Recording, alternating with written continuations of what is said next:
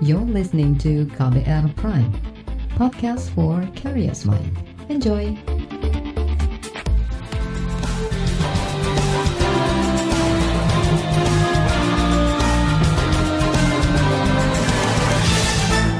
Disiarkan langsung dari studio kantor Berita Radio Jakarta, inilah KBR Sore edisi hari ini 21 September 2021 bersama saya Reski Mesanto. Halo, selamat sore saudara, senang sekali saya kembali hadir sore hari ini. Dan seperti biasa selama kurang lebih 30 menit ke depan, saya siap untuk menjadi teman Anda beraktivitas di sore ini. Sore ini saya mau ajak Anda untuk membahas situasi keamanan di Papua. Jadi rentetan insiden kekerasan masih terus terjadi di Bumi Cendrawasih. Dalam bulan ini saja misalnya, terjadi pembakaran fasilitas publik dan rumah warga, serta penyerangan fasilitas kesehatan di Pegunungan Bintang oleh Tentara Pembebasan Nasional Papua Barat dan Organisasi Papua Merdeka atau TPNPB OPM. Imbas penyerangan Vaskes tersebut, seorang tenaga kesehatan, Gabriella Meilan, ditemukan tewas di dalam jurang. Dan atas insiden itu, sejumlah tokoh melontarkan pernyataan agar aparat menumpas habis kelompok bersenjata di Papua. Namun pernyataan itu justru menuai kritik dari pegiat HAM lantaran dianggap bernada provokatif. Lantas apa solusi yang ditawarkan para pegiat HAM atas konflik di Papua? Kita bahas sore hari ini di KBR Sore. Saudara, Komisi Nasional Hak Asasi Manusia atau Komnas HAM Papua meminta sejumlah pihak menahan diri mengeluarkan seruan yang mengandung unsur provokatif terkait konflik di Bumi Cendrawasih. Ketua Komnas HAM Papua, Fritz Ramande, menilai seruan tokoh-tokoh terkait konflik di Papua yang bersifat provokatif hanya membuat situasi makin memanas. Kita misalnya seruan yang dikeluarkan oleh Bambang Soesatyo untuk mengabaikan HAM dan menggerakkan empat matrah untuk menyerang kelompok ini, itu seruan yang sama sekali yang provokatif ya. Itu seruan yang provokatif.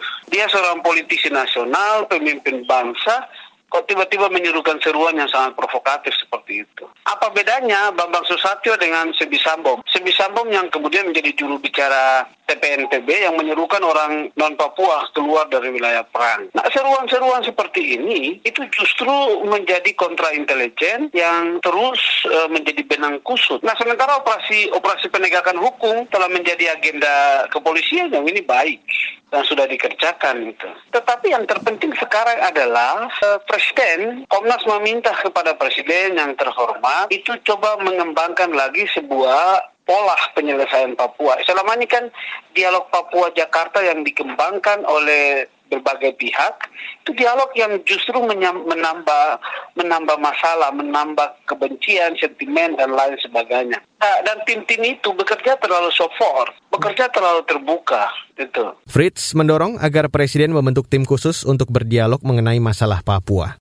Tim ini bisa berjumpa dengan kelompok sipil bersenjata.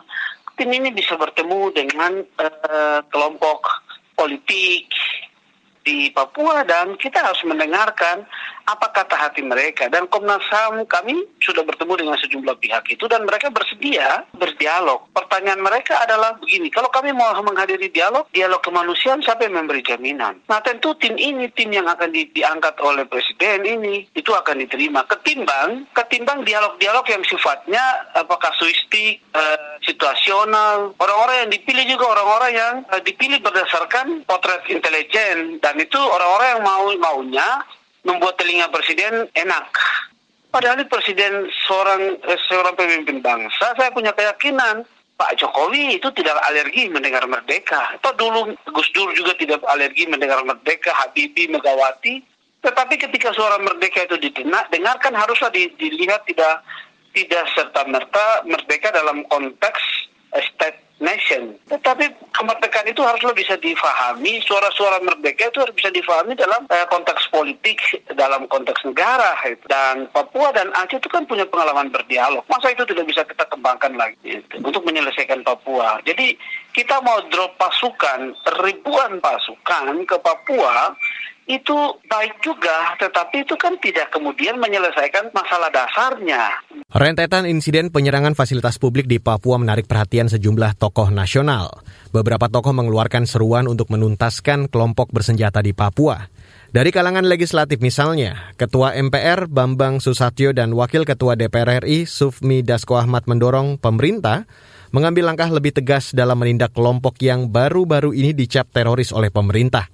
Sementara itu, Sekretaris Umum Pimpinan Pusat atau PP Muhammadiyah, Abdul Muti, menyatakan keberadaan kelompok bersenjata di Papua mengancam kedaulatan. Dia juga mendorong aparat tak ragu menindak kelompok-kelompok tersebut. Sementara itu, dalam rilis yang diterima KBR, juru bicara TPNPB OPM, Sebby Sambom, mengatakan kelompoknya menolak program pembangunan yang dilakukan pemerintah Indonesia. Pernyataan itu dia sampaikan usai TPNPB membakar alat berat proyek Jalan Trans Papua awal bulan ini.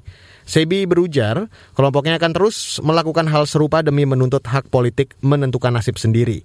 Dia mengajak pemerintah Indonesia duduk di meja perundingan dengan juru-juru runding bangsa Papua. Dan selanjutnya di KBR sore hari ini, saudara, akan saya hadirkan laporan khas KBR yang kali ini akan membahas topik Jalan Terjal, Dialog Damai Papua. Tetaplah di KBR sore. You're listening to KBR Prime, podcast for curious mind. Enjoy.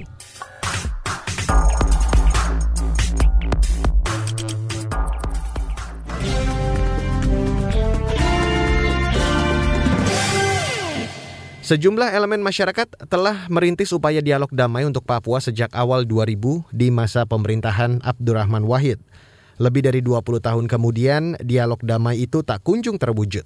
Pemerintah justru terus meningkatkan pendekatan keamanan, mengerahkan operasi militer di provinsi paling timur di Indonesia. Berikut saya hadirkan laporan khas KBR yang dibacakan Aika Renata. Upaya penyelesaian konflik di Papua secara bermartabat sejatinya telah dirintis Abdurrahman Wahid kala menjabat Presiden keempat RI periode 1999 hingga 2001. Saat itu, Abdurrahman Wahid atau Gus Dur mengembalikan nama Irian Jaya menjadi Papua. Ia juga mengizinkan pengibaran bendera Bintang Kejora sebagai lambang kultural atau adat Papua. Di masa itu, Kongres Rakyat Papua II juga merekomendasikan dialog pelurusan sejarah Papua. Namun, ketika pemerintahan berganti ke era Presiden Megawati Soekarno Putri, jawaban yang diberikan pemerintah adalah pemberian status otonomi khusus melalui Undang-Undang Otonomi Khusus Papua yang disahkan Oktober 2001.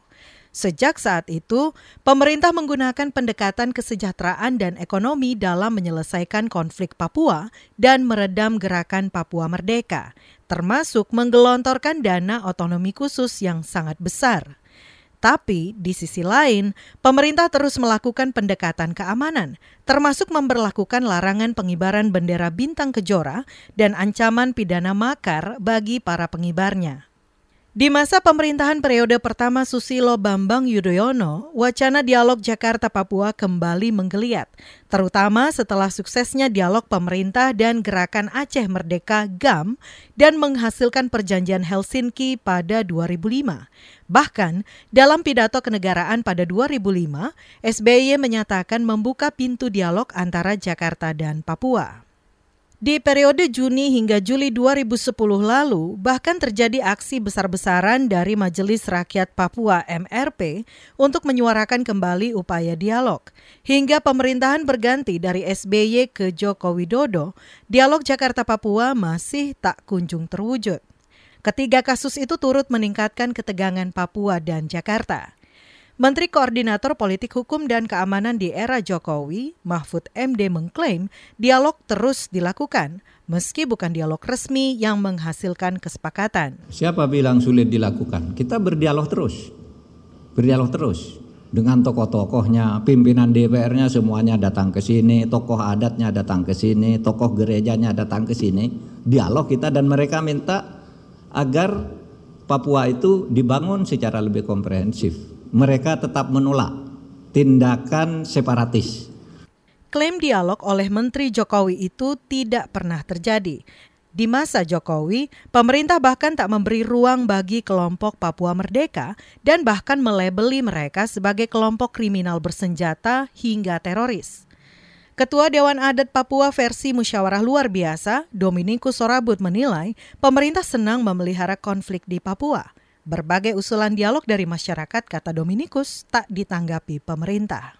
Orang Papua akan melakukan pendekatan ini kan pendekatan damai. Damai, dialogis, yang konferensi itu kan maunya rakyat Papua seperti itu. Dan itu sudah digarap sejak 2000 sampai hari ini kan. Orang Papua selalu mengkampanyekan tentang harus penyelesaian persoalan Papua. Itu kan secara damai, tapi Jakarta kan tidak mau. Selalu melalui temanya pembangunan, tapi dalam implementasinya kan dengan pendekatan kekerasan, pendekatan militer. Menurut Dominikus, akar masalah di Papua sebenarnya adalah distorsi dan sejarah masa lalu, pelanggaran HAM, diskriminasi dan marginalisasi, serta pembangunan yang tidak berpihak.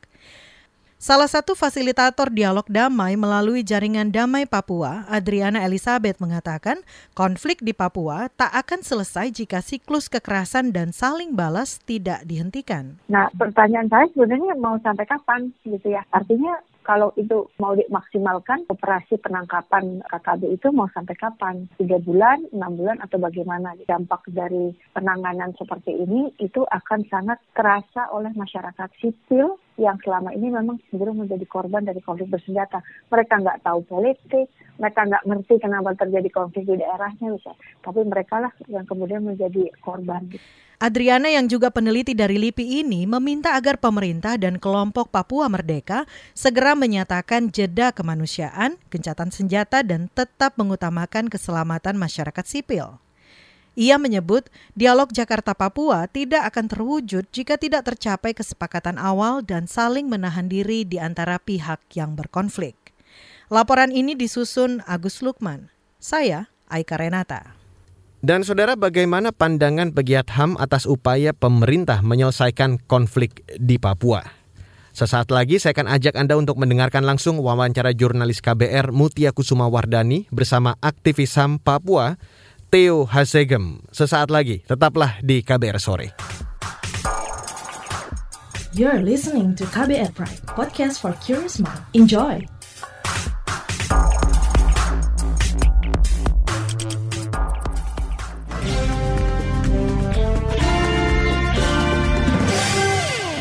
Anda sedang mendengarkan KBR Sore hari ini. Saudara, pegiat hak asasi manusia atau HAM Papua, Theo Hasegem menilai saat ini tengah terjadi krisis kemanusiaan di tanah Papua. Pasalnya, perseteruan TNI Polri dengan Tentara Pembebasan Nasional Papua Barat-Organisasi Papua Merdeka atau TPNPB OPM terus merenggut nyawa warga sipil, baik orang asli Papua maupun non-Papua.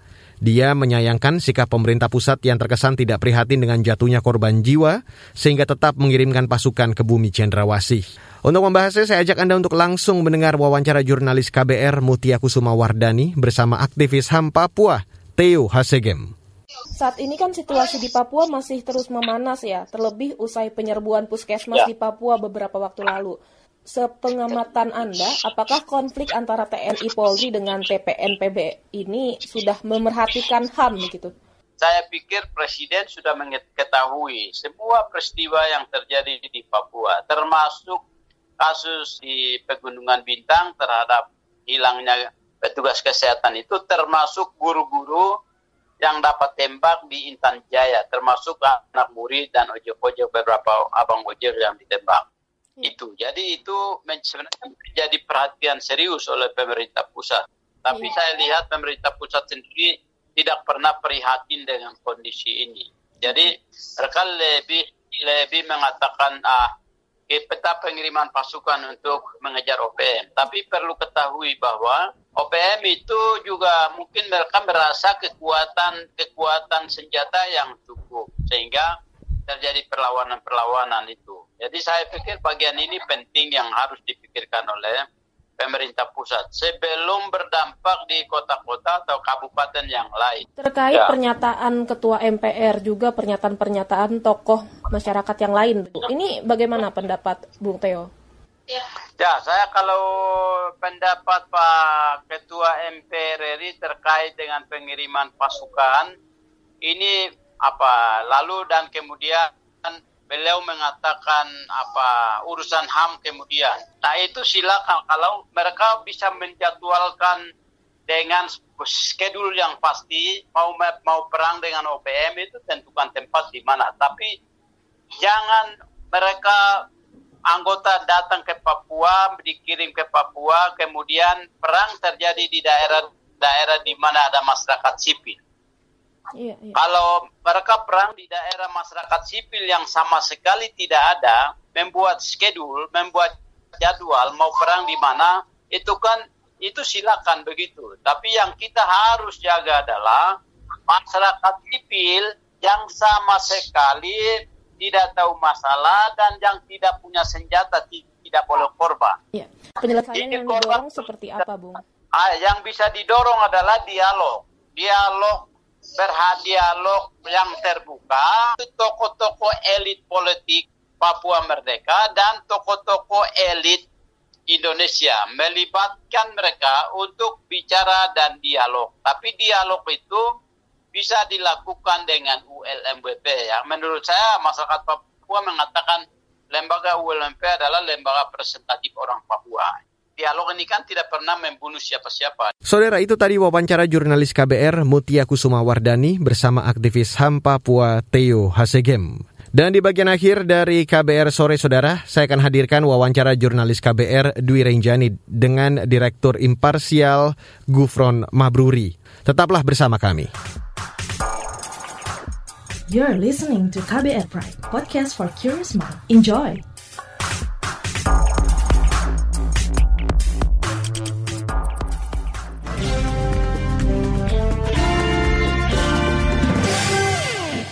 Dan inilah bagian akhir dari KBR Sore.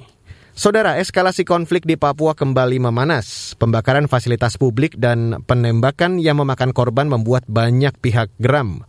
Salah satunya Wakil Ketua DPR Sufmi Dasco yang meminta aparat menindak tegas kelompok bersenjata hingga ke akarnya.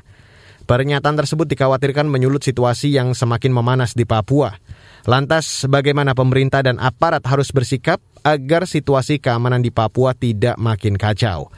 Berikut saya hadirkan wawancara jurnalis KBR Dwi Renjani dan Direktur Imparsial Gufron Mabruri. Terkait memanasnya konflik di Papua, tanggapan dari Imparsial seperti apa sih gitu? Kalau kita ngomongin masalah konflik Papua ini kan akar persoalannya itu kan kompleks gitu ya. Ada persoalan sejarah, persoalan kekerasan dan pelanggaran HAM, marginalisasi. Mestinya kan upaya penyelesaian konflik Papua difokuskan bagaimana mengatasi apa yang menjadi sumber utama dari konflik tersebut gitu ya. Pemerintah juga selalu bilang ya sudah mulai membuka dialog segala macam gitu. Setidaknya mereka memberitahukan bahwa sudah ada upaya-upaya. Nah kemarin itu kan anggota DPR dari Muhammadiyah juga kan sempat bersuara ya Mas soal meminta aparat menindak tegas KKB ini. Nah apakah akan membuat keadaan di Papua semakin memanas Mas dengan adanya statement-statement seperti itu gitu? Sejauh itu dilakukan secara terukur gitu ya, dan akuntabel gitu ya, itu bisa dilakukan gitu ya sejauh pendekatannya tadi ya, upaya tersebut dilakukan secara terukur dan prosesnya akuntabel di lapangan, dan sampai pemerintah menggunakan kekuatan yang sifatnya eksesif gitu ya, apalagi sampai melibatkan militer gitu, dalam konteks menangani dinamika persoalan keamanan di Papua gitu loh. Nah, problemnya kan sampai hari ini penggunaan pendekatan yang sifatnya militeristik gitu ya, kan masih dilakukan di Papua gitu kan. Itu bisa dilihat dari pengiriman pasukan militer gitu kan, yang nggak ada akuntabilitas di situ gitu ya.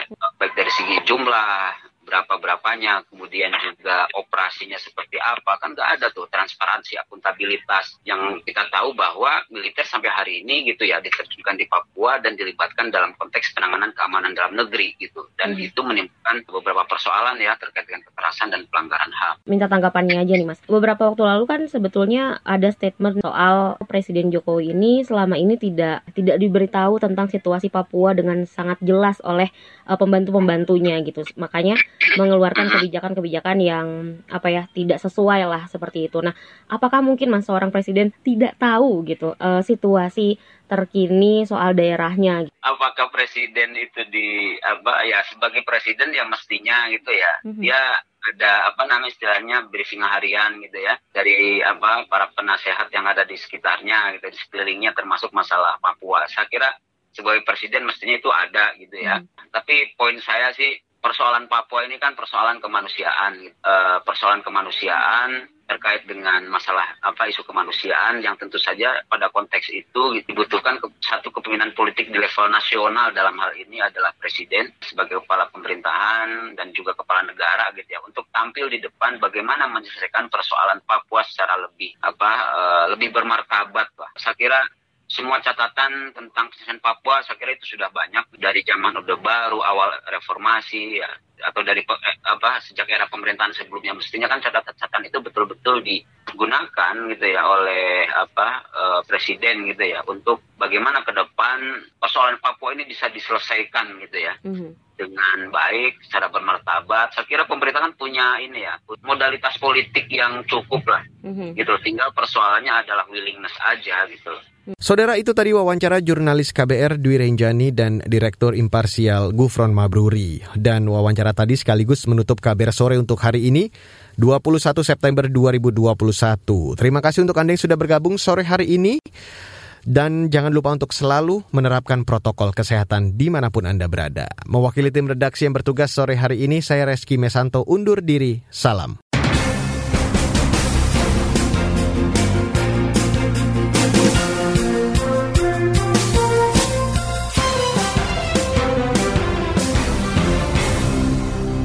KBR Prime, cara asik mendengar berita.